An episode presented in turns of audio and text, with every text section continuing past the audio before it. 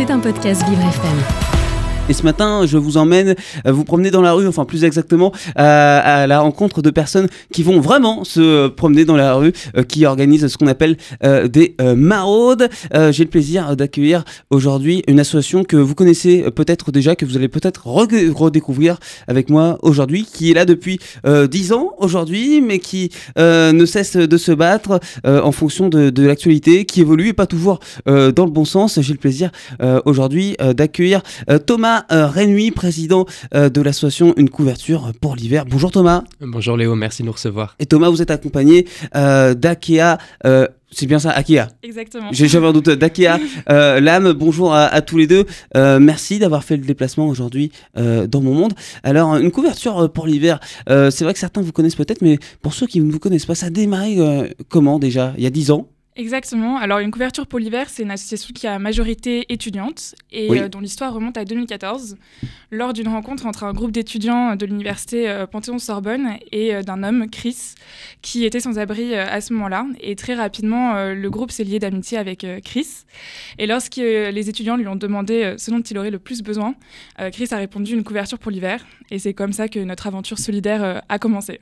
Et chaque année, donc l'équipe euh, se, renouvelle. Thomas, vous êtes le président de, depuis le, mois de septembre.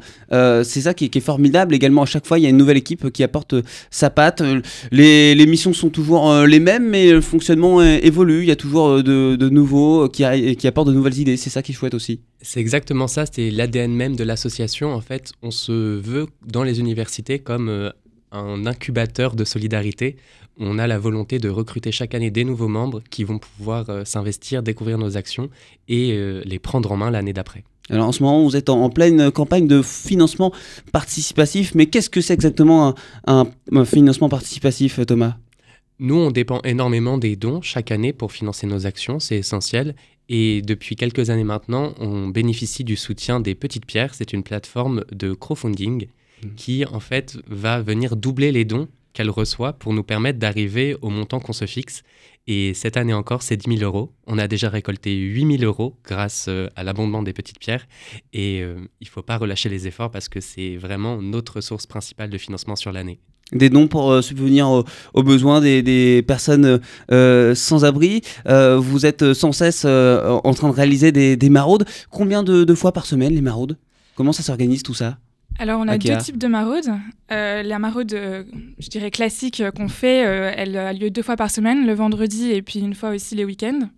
Et donc, l'idée de l'association, c'est d'essayer de changer de parcours chaque semaine pour organiser cette maraude, pour couvrir un plus large territoire à Paris et venir en aide aux personnes qui en ont besoin. Donc nous, les maraudes, c'est en fait un parcours qu'on définit et qu'on effectue, nous les bénévoles, pour essayer d'apporter euh, une aide euh, matérielle, euh, morale aux personnes qu'on va rencontrer. Et donc nous, ce qui nous différencie un peu des, autres associations, c'est que donc l'aide qu'on va apporter, ça va être par exemple des boissons chaudes, des vêtements, des sacs de couchage. Et on essaye vraiment de toujours arriver en proposant des boissons, d'avoir un moment d'échange en fait, de, laisser vraiment un moment de convivialité pour pouvoir venir en aide aux personnes à la fois façon matérielle, mais aussi donc comme je le disais, dans un moment un peu plus voilà de de convivialité, euh, d'échange, euh, pour apporter une aide morale aussi à côté de ça. Et les, maraudes, vous les organisez plutôt euh, en soirée, au moment de, des repas ou pas forcément? Oui, généralement, c'est plutôt à ce moment-là. Et donc, en, complément de ces maraudes plus classiques, on a une troisième maraude qu'on fait dans la semaine aussi, qui, elle, est un peu plus spécifique. c'est vraiment une maraude qui va avoir lieu toujours le même jour, à la même heure, au même endroit. Et là, l'idée, c'est d'avoir euh, un suivi d'une semaine à l'autre des personnes qu'on va rencontrer. Donc, ce sont toujours les mêmes personnes qu'on rencontre. Et euh, l'idée, c'est de pouvoir apporter une aide vraiment personnalisée euh, aux personnes qu'on va rencontrer. Et donc, ça nous permet aussi de vraiment avoir une action encore plus concrète, encore plus spécifique par rapport aux besoins des personnes. Qu'est-ce qu'elles vous disent ces personnes quand vous les rencontrez? Parce que c'est essentiel forcément de, de apporter des produits d'hygiène, de la nourriture, mais il y a également des, échanges qui, se créent. Qu'est-ce qu'elles vous racontent ces personnes-là? On a, beaucoup de témoignages différents, évidemment, on a des réactions différentes en maraude, mais je dirais que la plus importante et celle qui revient le plus souvent, c'est des personnes qui sont contentes de nous voir et pas tellement de prendre ce qu'on a dans nos sacs, mais de partager un moment, euh, une discussion, euh, des réflexions qu'elles se sont faites, parfois euh, un parcours de vie, parfois juste une blague, ça arrive, ou encore une expo faite récemment parce qu'il y a aussi énormément de, profils et d'expériences différentes parmi les personnes qu'on rencontre. Et ça, c'est chouette, et c'est vrai qu'on on le souligne pas assez euh, que euh, ces, ces personnes-là ont des choses à, à raconter également.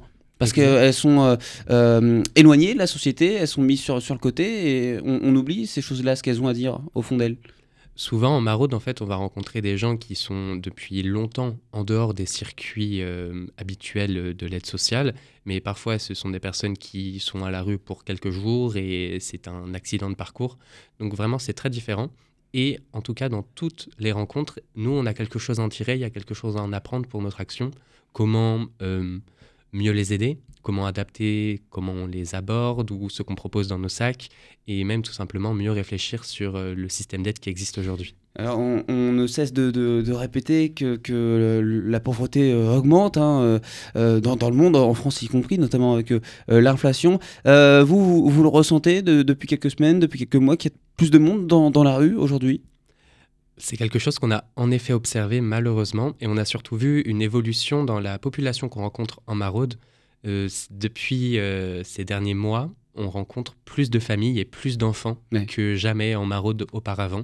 Et c'est assez dramatique parce que ce sont des personnes qui viennent nous dire qu'elles ne sont plus prioritaires euh, dans, dans les espaces d'accueil, qu'elles ont de plus en plus de mal à trouver euh, à manger, à trouver les services d'aide. En fait, tout est saturé partout, mais le besoin augmente constamment. Combien d'enfants? Je crois qu'il y a un chiffre qui est tombé il n'y a pas longtemps. Euh, il me semble qu'on était à plus de 300 Ouais. enfants à la rue à la rentrée à Paris et sur la France, on devait être à 800.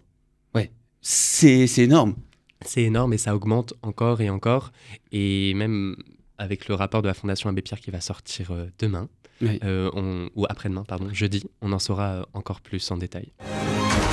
Vous écoutez Le Monde de Léo, un monde plus juste, plus festif, avec Léo Tassel. Je suis en compagnie aujourd'hui dans le monde d'Akea Lam et de Thomas, euh, Thomas Renui, qui est le président de l'association euh, Une couverture euh, pour euh, l'hiver. Je vous ai pas demandé votre fonction Akea? Dans l'association. Alors moi j'ai rejoint l'association en septembre et je fais partie euh, du pôle euh, sensibilisation. Oui, parce que ça, c'est plus compliqué, justement, quand on voit euh, des, des personnes sans abri euh, faire la manche dans le métro. Généralement, on a du mal à, à les discuter, même dire un bonjour, parce qu'il y, a- il y a une peur qui, qui s'installe. Euh, vous travaillez justement là-dessus, Akea aussi? Oui, exactement. L'ambition de l'association, c'est donc de pouvoir aider les personnes dans le besoin sur le terrain, mais aussi de faire des campagnes de sensibilisation, un peu comme ce qu'on fait aujourd'hui, euh, pour justement essayer de, de briser un peu les clichés, les préjugés autour euh, des personnes sans abri. Euh, puisqu'en fait, il y a beaucoup de clichés qui sont, qui sont mis en place dans la société et qui justement participent aussi à l'exclusion dans la société des personnes sans abri. Donc nous, on met vraiment un point d'honneur à essayer de faire de- un maximum d'événements, de maraudes, de conférences auprès d'entreprises, d'écoles ou même d'autres associations pour vraiment sensibiliser les personnes à la cause du sans-abrisme. Alors, on entend souvent des, histoires de proches qui racontent Ah bah, tous les jours, je voyais un, un sans domicile fixe, euh, euh, tous les jours, devant euh, la même boulangerie. Puis un beau jour, on arrive un matin, cette personne n'est plus là, puisque la, moyenne d'âge de vie est, assez faible hein, quand on vit dans, la rue, Akea. Oui, complètement. Pour une personne qui vit dans la rue, la moyenne d'âge est à peu près de 49 ans, contre euh, bah, 83, 85 ans pour euh, des personnes euh, qui euh, ont une situation stable en termes de logement. Et ça, ce sont des chiffres donc qu'on a de- du recensement des décès Oui. du collectif des morts de la rue. Et ce, mais- même avec des aides comme celles que, que vous apportez avec une couverture pour l'hiver.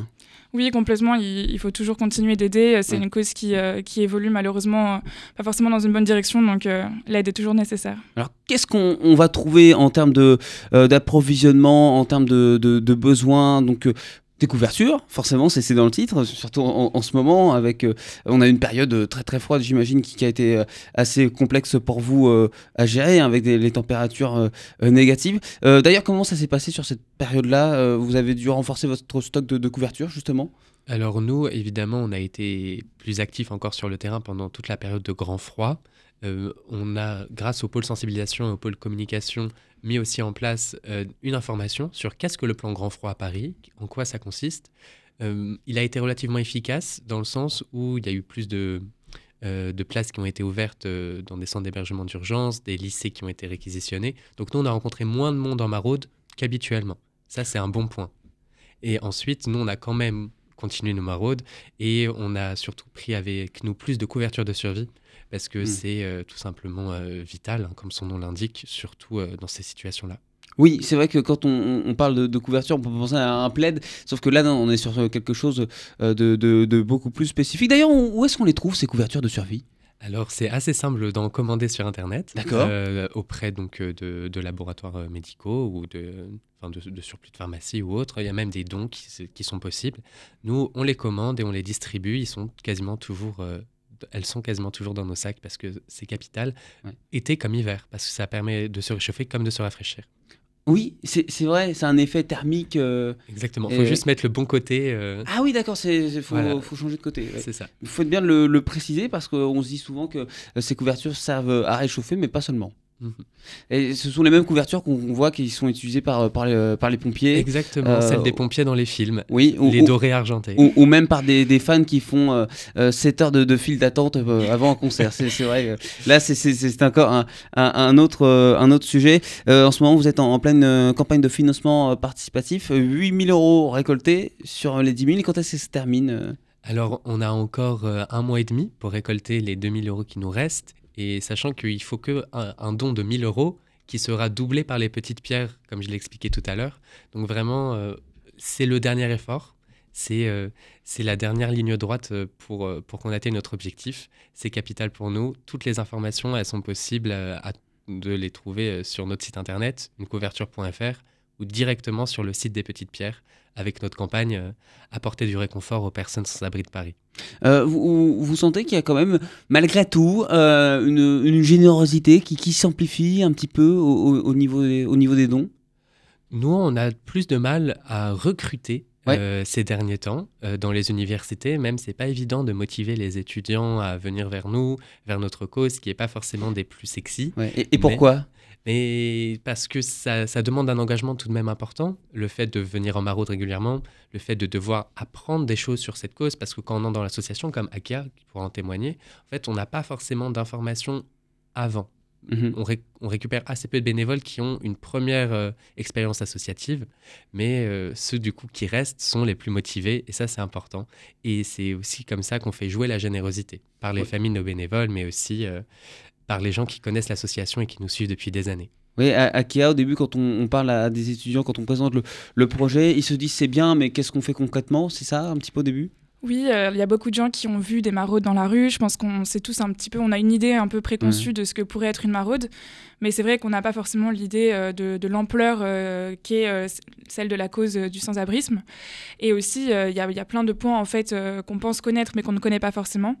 Et du coup, c'est vrai que c'est très important le rôle de l'association dans, dans la sensibilisation, mais aussi dans la prise de conscience en fait qu'on peut donner aux personnes à qui on s'adresse.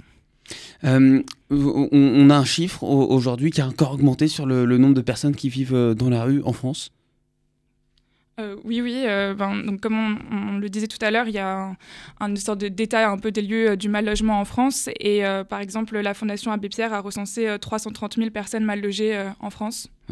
Et parmi ces 3000, euh, euh, 330 000 personnes mal logées en France, la Fondation Abbé Pierre estime qu'il y a 30 000 en situation de rue. Nous, c'est le public qu'on vise. Après, bien sûr, euh, en maraude, on rencontre aussi des gens qui sont en situation euh, d'hébergement Ouais. ou en tout cas précaires et euh, qu'on peut aider avec un café ou un petit peu de nourriture. Des, des personnes en situation de, de handicap également, qui se retrouvent à la rue, que, que vous aidez avec peut-être des besoins plus spécifiques? On en Ça peut rencontre arriver, ouais. assez souvent, Ouais. euh, malheureusement, donc euh, des personnes qui sont en, en fauteuil ou tout simplement qui ont du mal à se déplacer. Après, pour des handicaps invisibles, euh, on- nous, on n'a pas les capacités pour le détecter, mais c'est fort possible aussi.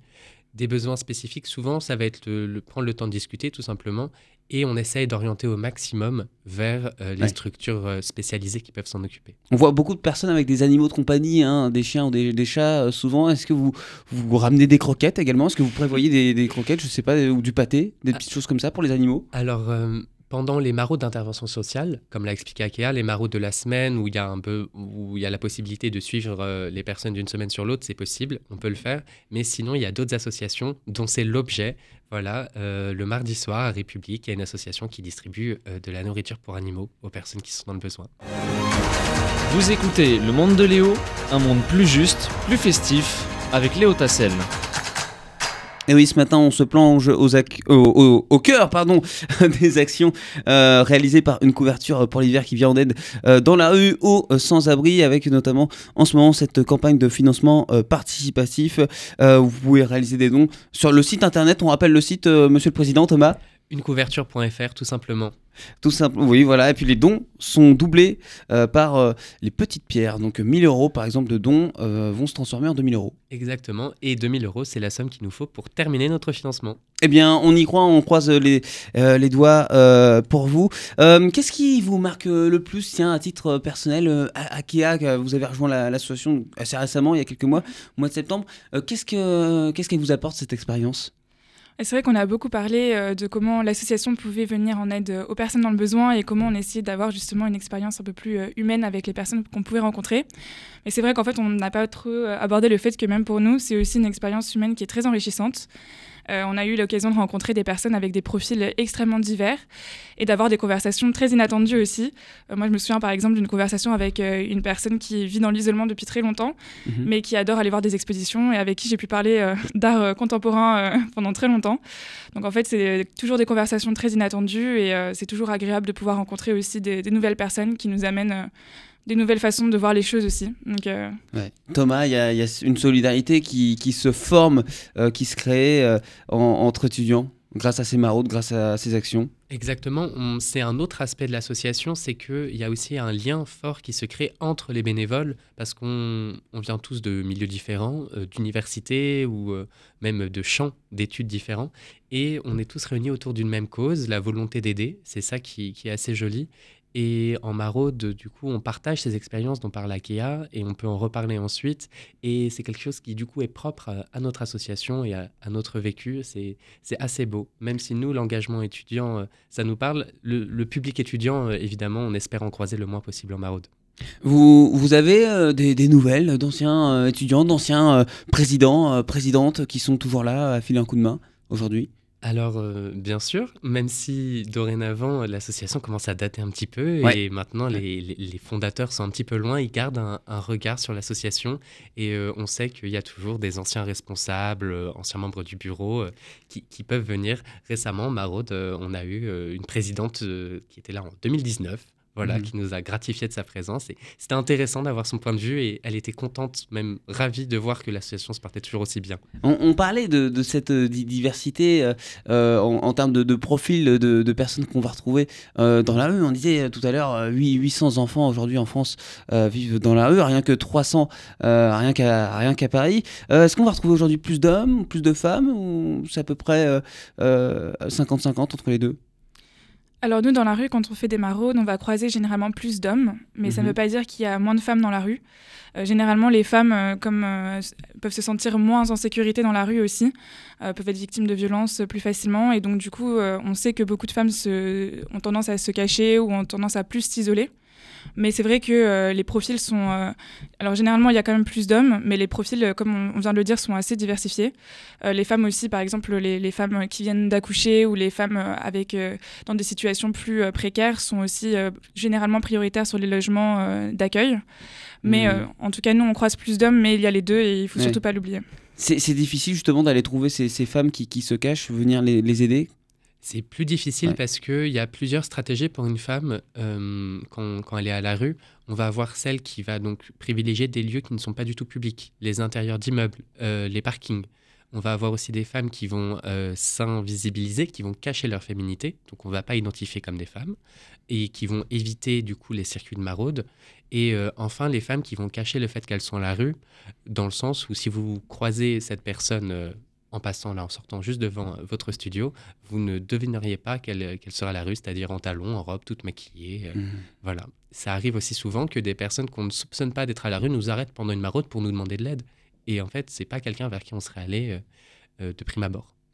Thomas, Akea, merci beaucoup euh, pour euh, ce beau moment de partage et puis pour euh, toutes ces informations que vous ignorez euh, peut-être euh, à, à la maison. Euh, merci à tous les deux, puis vous revenez bien sûr euh, quand vous voulez. Puis on rappelle hein, cette euh, campagne de financement euh, participatif. Il vous manque 2000 euros pour atteindre l'objectif euh, des 10 000 euros. Euh, donc euh, ce- tout se passe sur votre site unecouverture.fr.